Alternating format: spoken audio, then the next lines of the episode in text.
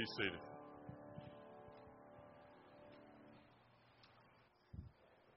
So, growing up in church, I always thought the pastoral prayer was called that because the pastor did it. But it's not. It's a pastoral prayer because it's about the pastoral, the family, the, the flocky kind of needs of the church. And so when we pray, it's not me praying for you, it's us praying to the Lord together for the things that are on our heart. And so what I'm going to do is just um, go through a few categories. To pray for the world, for our nation, for our local church. There's a few things that I have that I know about that I will pray for.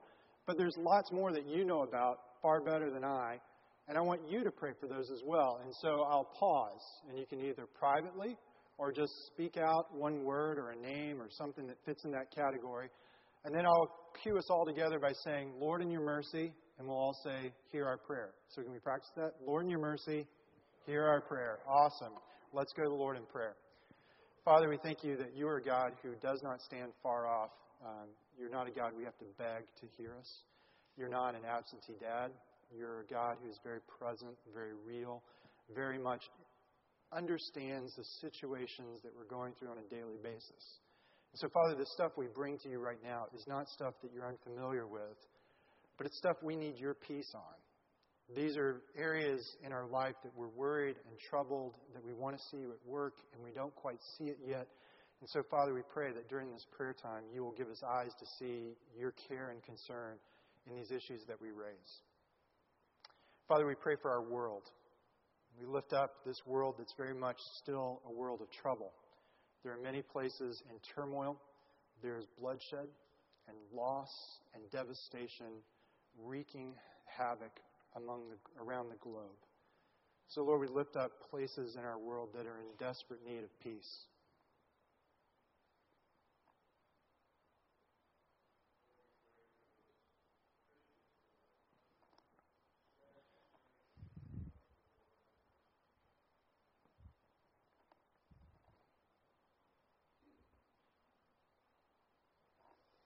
Lord, we lift up the Ukraine, and as the purposes ask us to pray, we pray for a lasting peace there. We pray for an end of the civil war in the eastern part of the country, and even a return of the Crimea back to Ukraine. Lord, we pray for the church in Ukraine, for all true believers in you, to find this time a new spirit of unity. That um, across denominational divisions, there would be a unity around the gospel that becomes prevalent in Ukraine. And because of that unity, your gospel would go forth into the whole region of Eastern Europe and into the Baltic. Lord, we pray for the purposes. We pray for rest for them. We pray that this summer is a time of um, just their family being able to reconnect, for them to be able to set aside the daily um, dilemmas of ministry and be able to rest in your gospel. Lord, in your mercy hear our prayers. Lord, we pray for our own nation, and we pray for our leaders, for those that have been elected to national office, and we lift them up to you.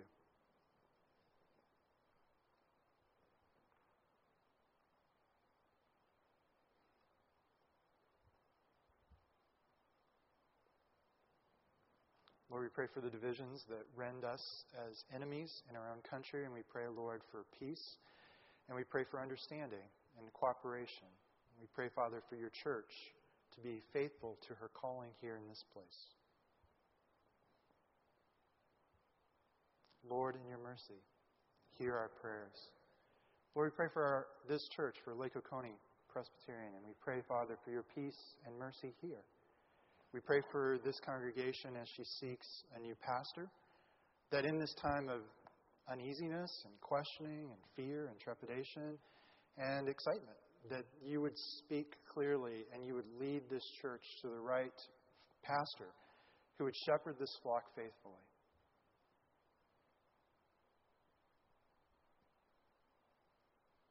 Lord, we pray for Ginger Butts as she is undergoing liver transplant right now.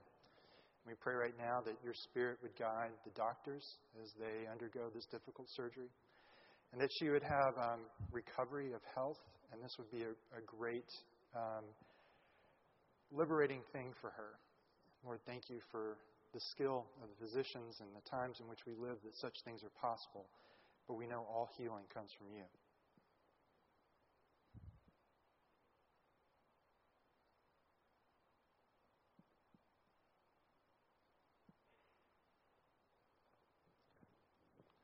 Lord, in your mercy, hear our prayers. Father, we know that you do hear our prayers. You are gracious and compassionate. You're quick to come to those in need. And Lord, we are people who are needy of your grace. Thank you for filling us with it and for encouraging us with your word. In Jesus' name we pray. Amen. So I just want to say thanks, first of all, for allowing me to be here today. Uh, we're visiting family, as you know, and Alan and Emma Anderson's son in law and we uh, have come here from Salt Lake City, Utah, where I pastor a Presbyterian church in downtown Salt Lake City. As you can imagine, there aren't many Protestants in Salt Lake City, Utah. And so, um, you know, it's always interesting that um, when you come back to a place where Christianity has had much more of an influence, it's palpable, it's encouraging it's a good time for us to sort of step out of our mission field of Utah and here to be encouraged by you. And I thank you for the opportunity to be here at this church. Um, Christians in Utah are a minority. We, uh, of all those that would affirm the Nicene Creed that we just recited a few minutes ago, comprise less than 10% of the population. So we're very much a minority. In fact, uh, when I tell people or I meet people and they ask me what I do, and I say I'm a Presbyterian minister, I, I usually don't say that anymore. I say I'm a pastor or a minister because Presbyterian just throws people off terribly. Yeah, I had one guy tell me, when you say that word Presbyterian, I have nothing in my head that corresponds to it. It's like you just spoke a foreign language. What the heck does that mean? Which is uh, both a challenge as well as an exciting thing to get to explain to somebody what a Presbyterian is. Maybe you all should try that sometime. Have to distill it down to the elevator conversation about what is a Presbyterian. Hopefully, it means it's about the gospel. And that's what we're here to talk about today is a little bit about what the gospel is. But one of the things that's interesting about living in such a place where the gospel has not had a tremendous amount of influence is the, um, is the idea of trying to build a church. Uh, most of us think, well, the way you build a church is you just do lots of good churchy things. You know, you you have good Sunday school programs. You have stuff for the kids. You have decent music, okay preaching, long as it's short. Somebody told me that, right? Long as it's short. You can build a church if you have all those sort of elements. But one of the things that took me a long time, we've been there 14 years, but it took me a long time, probably not until about seven years ago, did I begin to realize people are not waking up on Sunday morning looking for a good church. In my context, uh, the biggest growth in religious identity is um, former. Former Mormon, former Christian, former something else. That everybody is sort of on this road to becoming nothing. Sort of none is the biggest growth uh, category of people, religious identity, in downtown Salt Lake City. None. So when nobody is looking for a good church, how do you be a pastor? What do you do? How do you go about this enterprise of building a church, seeing it thrive, seeing it grow? Well, you know, it's interesting that um, it seems like the Bible has some things to say about that, fortunately. Uh, oftentimes, our biggest questions in life, the Bible has something to say about, and it's always a good place to go start figuring out, like, well, what does the Bible say about building a church in a place where, you know, there's not a lot of Christians? Because it seemed like it happened before. I read the book of Acts. You know, there were none.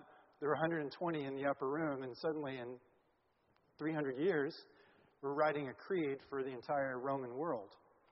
How does that happen? What, what, what do you do to get that going?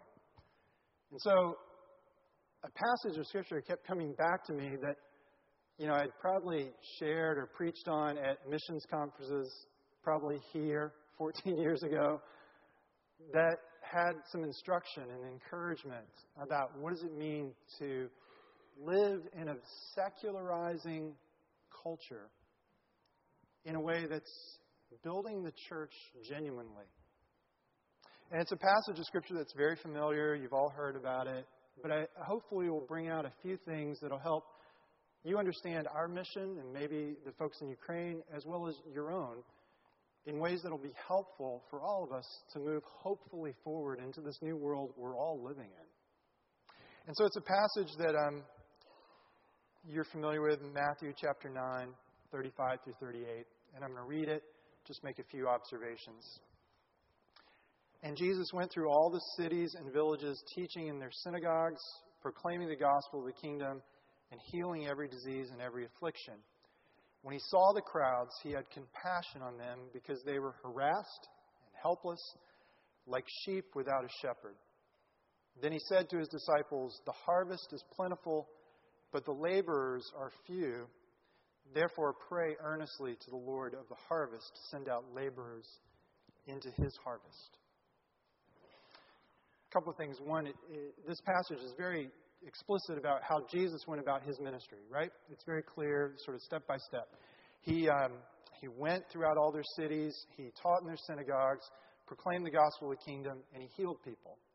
So Jesus has this pattern of ministry that Matthew is commenting on that was descriptive of everywhere he went. He did these same sort of disciplines. He would go, he would teach, he would proclaim, and he would heal. He would go, he would teach, he would proclaim, and he would heal. That was sort of the method that Jesus went about. And so it was interesting there, he's teaching in the synagogues, the place where there are already people of God. People who are wanting to understand who God is, wanting to follow his ways, wanting to read the scriptures, wanting to follow him. So he begins there. He doesn't ignore the people of God. He begins there. But he doesn't stop there. So for us, I couldn't just, okay, great, I'm not going to preach every week. We're not going to have music. We're not going to have children's service. No, we still do all that stuff. We still strive to do it well. You don't stop it. But there are other things that Jesus does other than just teaching in their synagogues. He proclaims the good news of the kingdom broadly. He opens up good news of the kingdom of God. One of the things that I've seen in Salt Lake with people that are formers is the reason they're former is because they don't find good news in the church they grew up in, whatever background it was. They're discouraged. They're disheartened. They felt bored. They felt like there was a sense of oppression and judgment and condemnation, which usually became the seed for them to become former that. People are looking for good news. And Jesus is proclaiming good news broadly outside to the people of God, but also broadly to people all around. There is good news. And then he heals people. He heals their diseases. You know, we read through the Gospels, if you're even just glancingly familiar with the New Testament. Jesus has a big healing ministry, so much so he also often has to run away and hide because people are coming constantly to be healed. Physically, but also emotionally and spiritually. They're hungry and they're coming to somebody who can meet their need. And then um, verse 36 says something I think that's the most striking part of this passage. He sees the crowd that they're harassed and helpless, and he has compassion on them.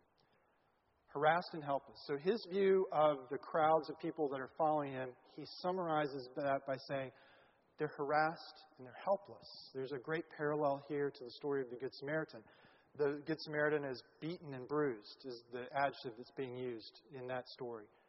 There's almost a similar wordplay going on to this harassed and helpless. They're beaten and bruised. Jesus' attitude, the way he perceives the people around that are being oppressed, that are suffering poverty, that are undergoing all kinds of physical spiritual maladies. They're beaten and bruised.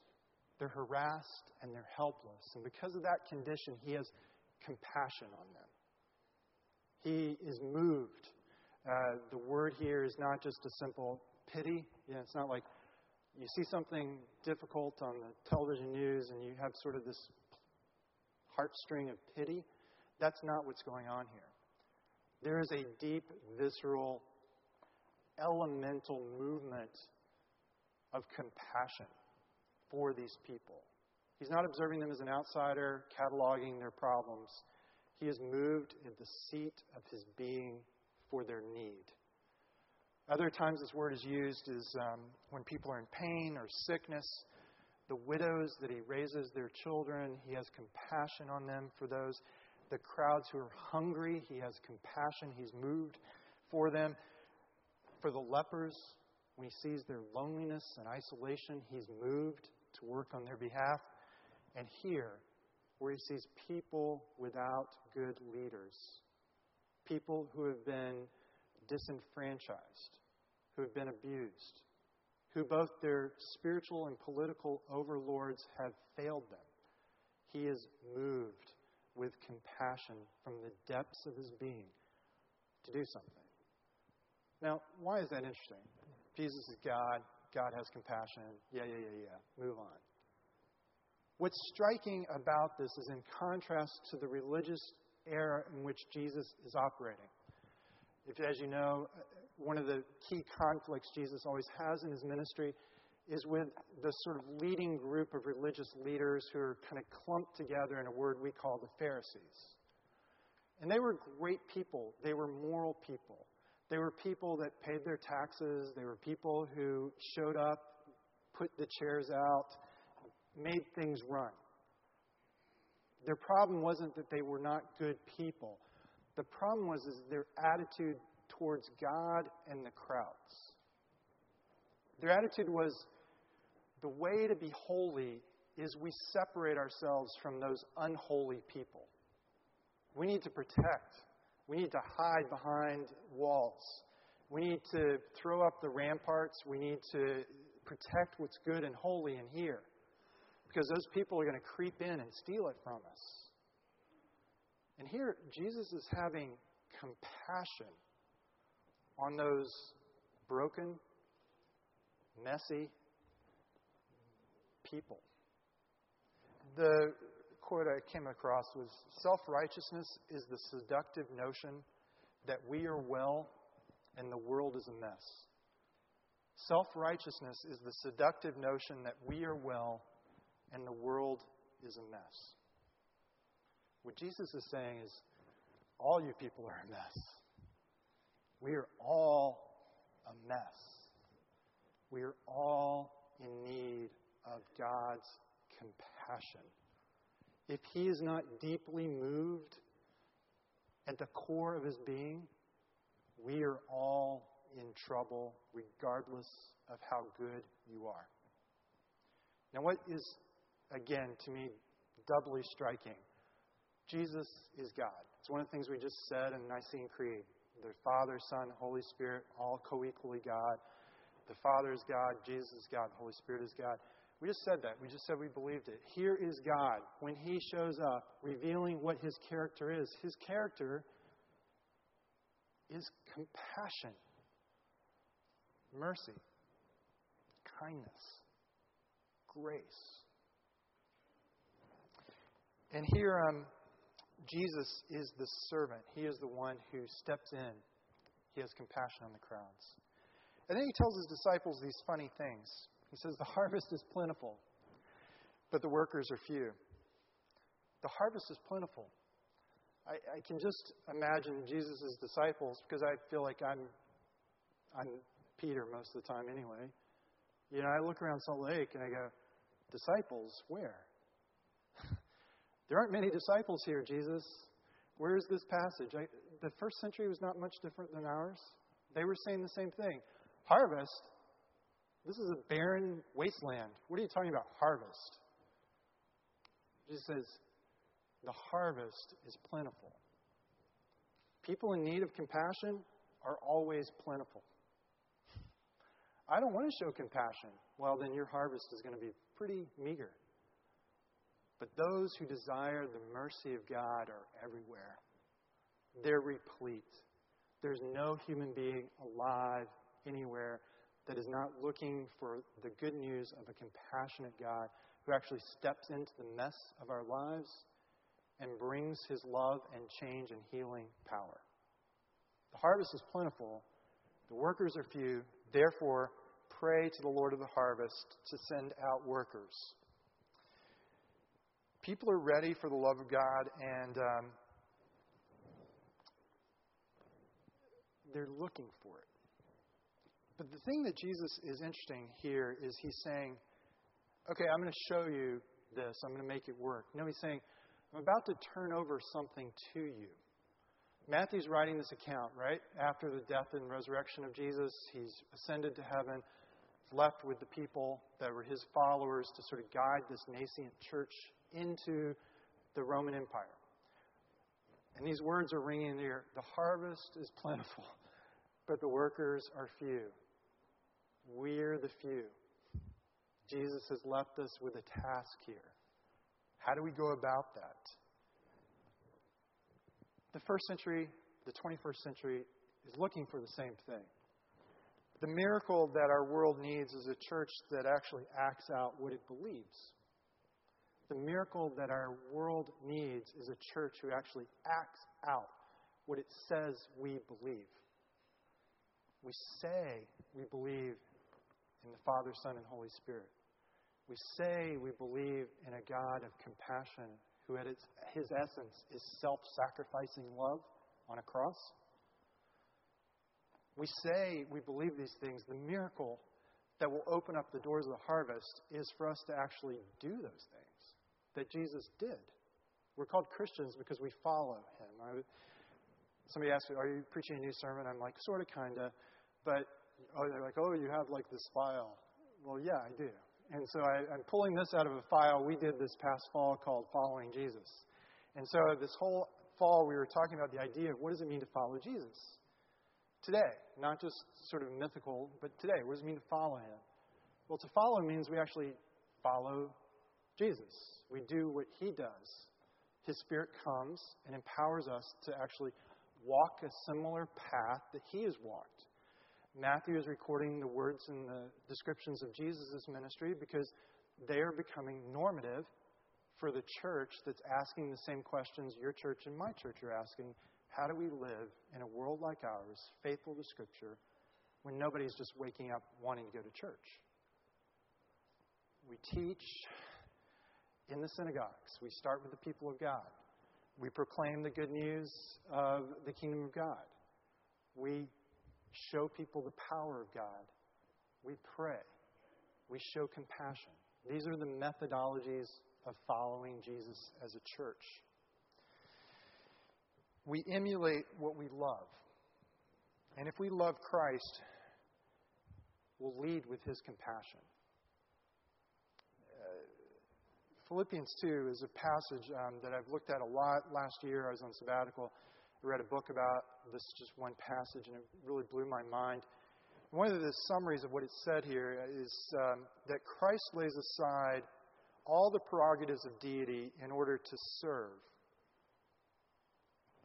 That the only thing he is not stripped of is his love, his self sacrificing love. On the cross, he has, no, he has no power, he's laid it aside. He has no followers, they've all abandoned him. He has no authority. He has no clothing. He has no physical strength. The only thing Jesus has at the cross is an unrelenting, self sacrificing love. The thief on the cross beside him. Can I go with you? Yeah, you're in paradise. To those persecuting him, Father, forgive them. They don't know what they're doing. What flows out of Jesus on the cross is the essence of what God is. He is self sacrificing love. The one thing the church has to have to thrive, to grow in any age, is an attitude of self sacrificing love. This is deeply encouraging for those of us who are weak. You know, not many of us are strong. Sounds very scriptural. But we don't like to believe that because we're modern people. We like to think we're strong. We're very weak. We're very flawed. But what we have on our side is the ability to serve. We can serve anybody, we can love anybody. Nobody's lining up to serve people around you. Have you noticed that? The only reason they're lining up to maybe serve them is to, to liberate them from some cash in their pocket. But nobody is signing up for your friends, your family, your neighbors the folks you encounter day by day, to actually serve them, to care about their souls, to care about their heart, to show compassion for them. You are the only ones. Let me just speak for a moment to those of you who are here, dragged by grandparents on a holiday weekend to come to church. Got to go to church. Okay, Grandma, I'll go to church. Or your wife, or your cousin, or your third grade Sunday school teacher. I don't know why you're here. But let me just talk to you. You're probably former something. You probably had some bad experience with church, which is why you're not here on a regular basis. Do you see this Jesus? This is the Jesus that you always hoped really existed. He does really exist. He is good and He is powerful. But more than those things, He loves you. He has compassion. He steps in. He understands why you do what you do. He knows your loneliness. He knows your deep problem with your parents. He knows whatever it is that you're struggling with, and He doesn't judge you. He has compassion on you. Would you simply just turn to Him and say, I need you? Look, the only entrance fee for the kingdom of God is need. All you need is need. All you need to do is just say, I'm needy, and it comes to you.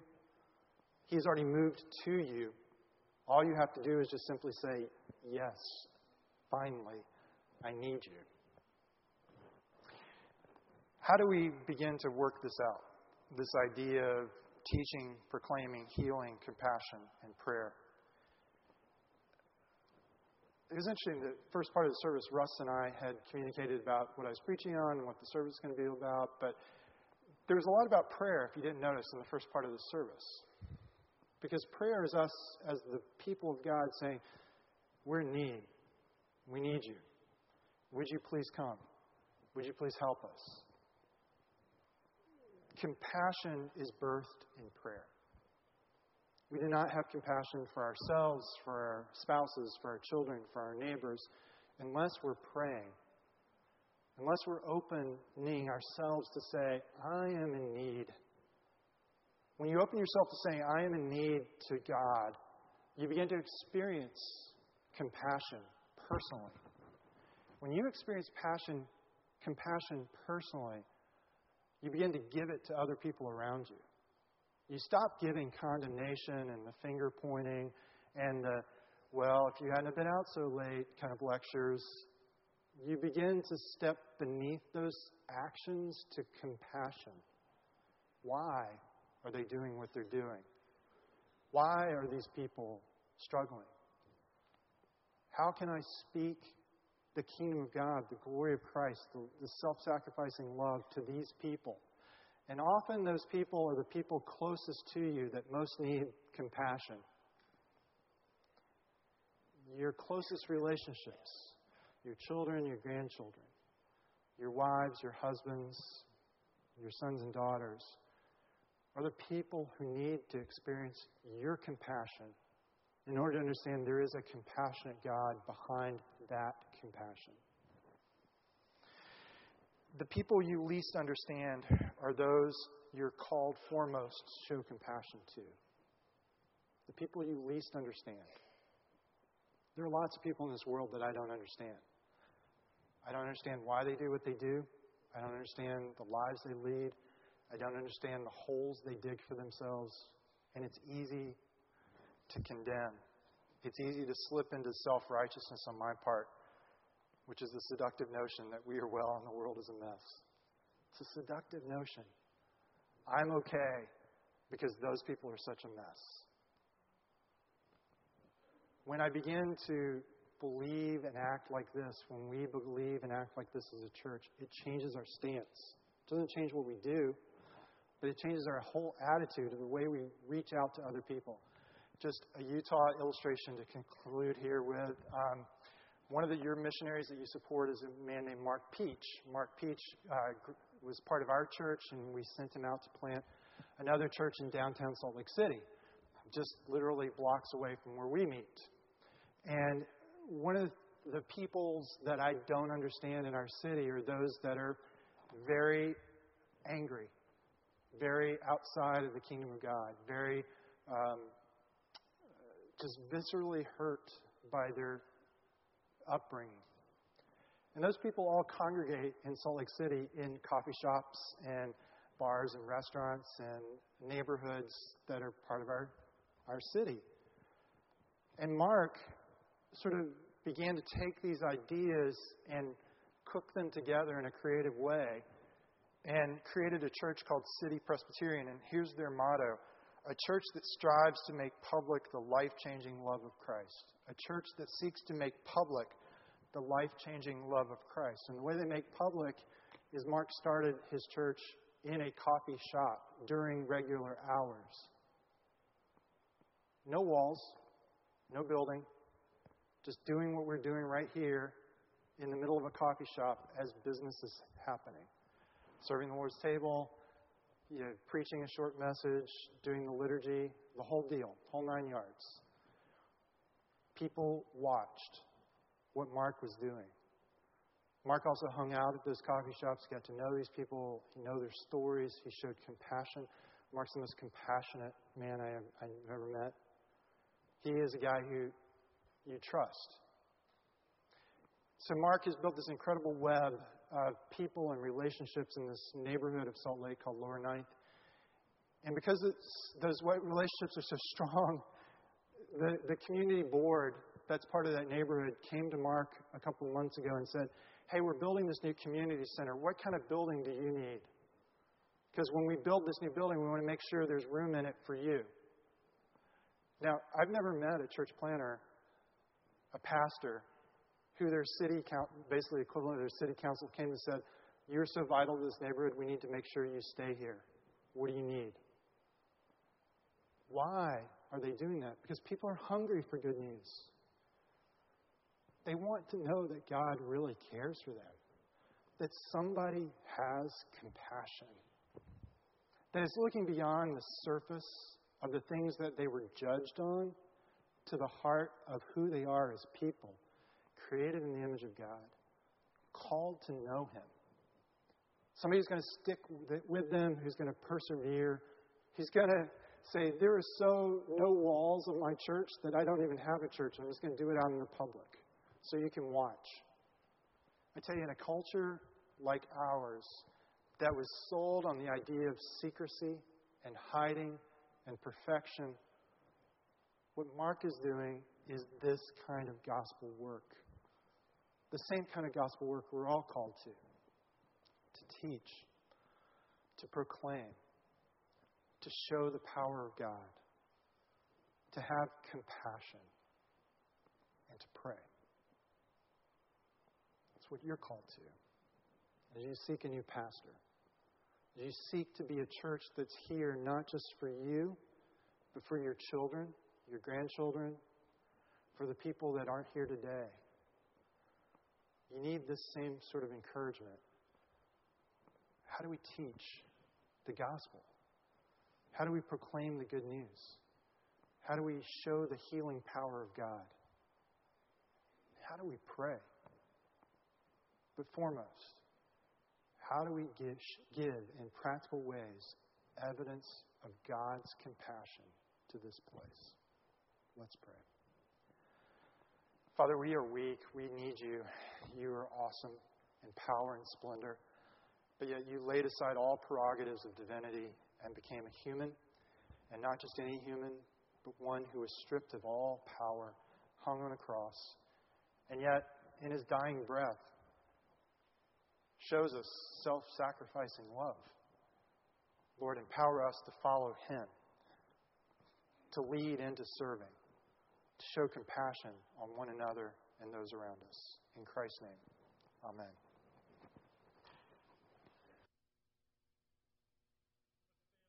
Thirteen.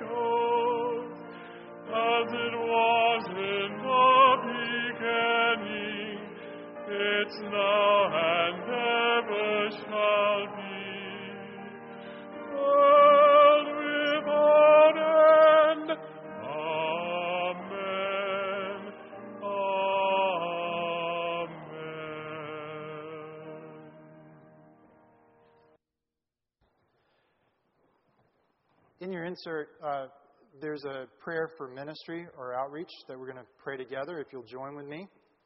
It's just at the bottom of the sermon notes there on the insert.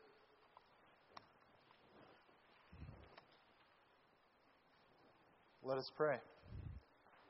O God, who has made all the peoples of the earth, and who sent your blessed Son to preach peace to those who are far off and to those who are near, grant that people everywhere may seek after you and find you. Bring the nations into your fold. Pour out your Spirit upon all flesh, and hasten the coming of your kingdom through your Son, Jesus Christ our Lord, who lives and reigns with you and the Holy Spirit, one God, now and forever. Amen. So uh, the benediction counts as the blessing for the picnic, just FYI. So you don't have to go mingle around and wait. You can go just right away. So good news. Hear now God's good word, his benediction to us from the book of 1 Peter. But now you are a chosen people, a royal priesthood, holy nation, a people belonging to God that you may declare the praises of him who called you out of darkness into his wonderful light. Once you were not a people, but now you are the very people of God. Once you had not received mercy, but now you have received his full and rich mercy. Go in peace. Amen.